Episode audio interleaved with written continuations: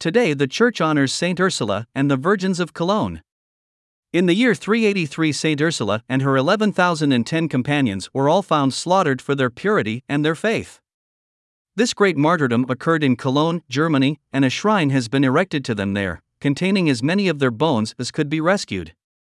A religious order of nuns in the Catholic Church was established by Saint Angela Merici in honor of Saint Ursula in the year 1535, known as the Ursulines.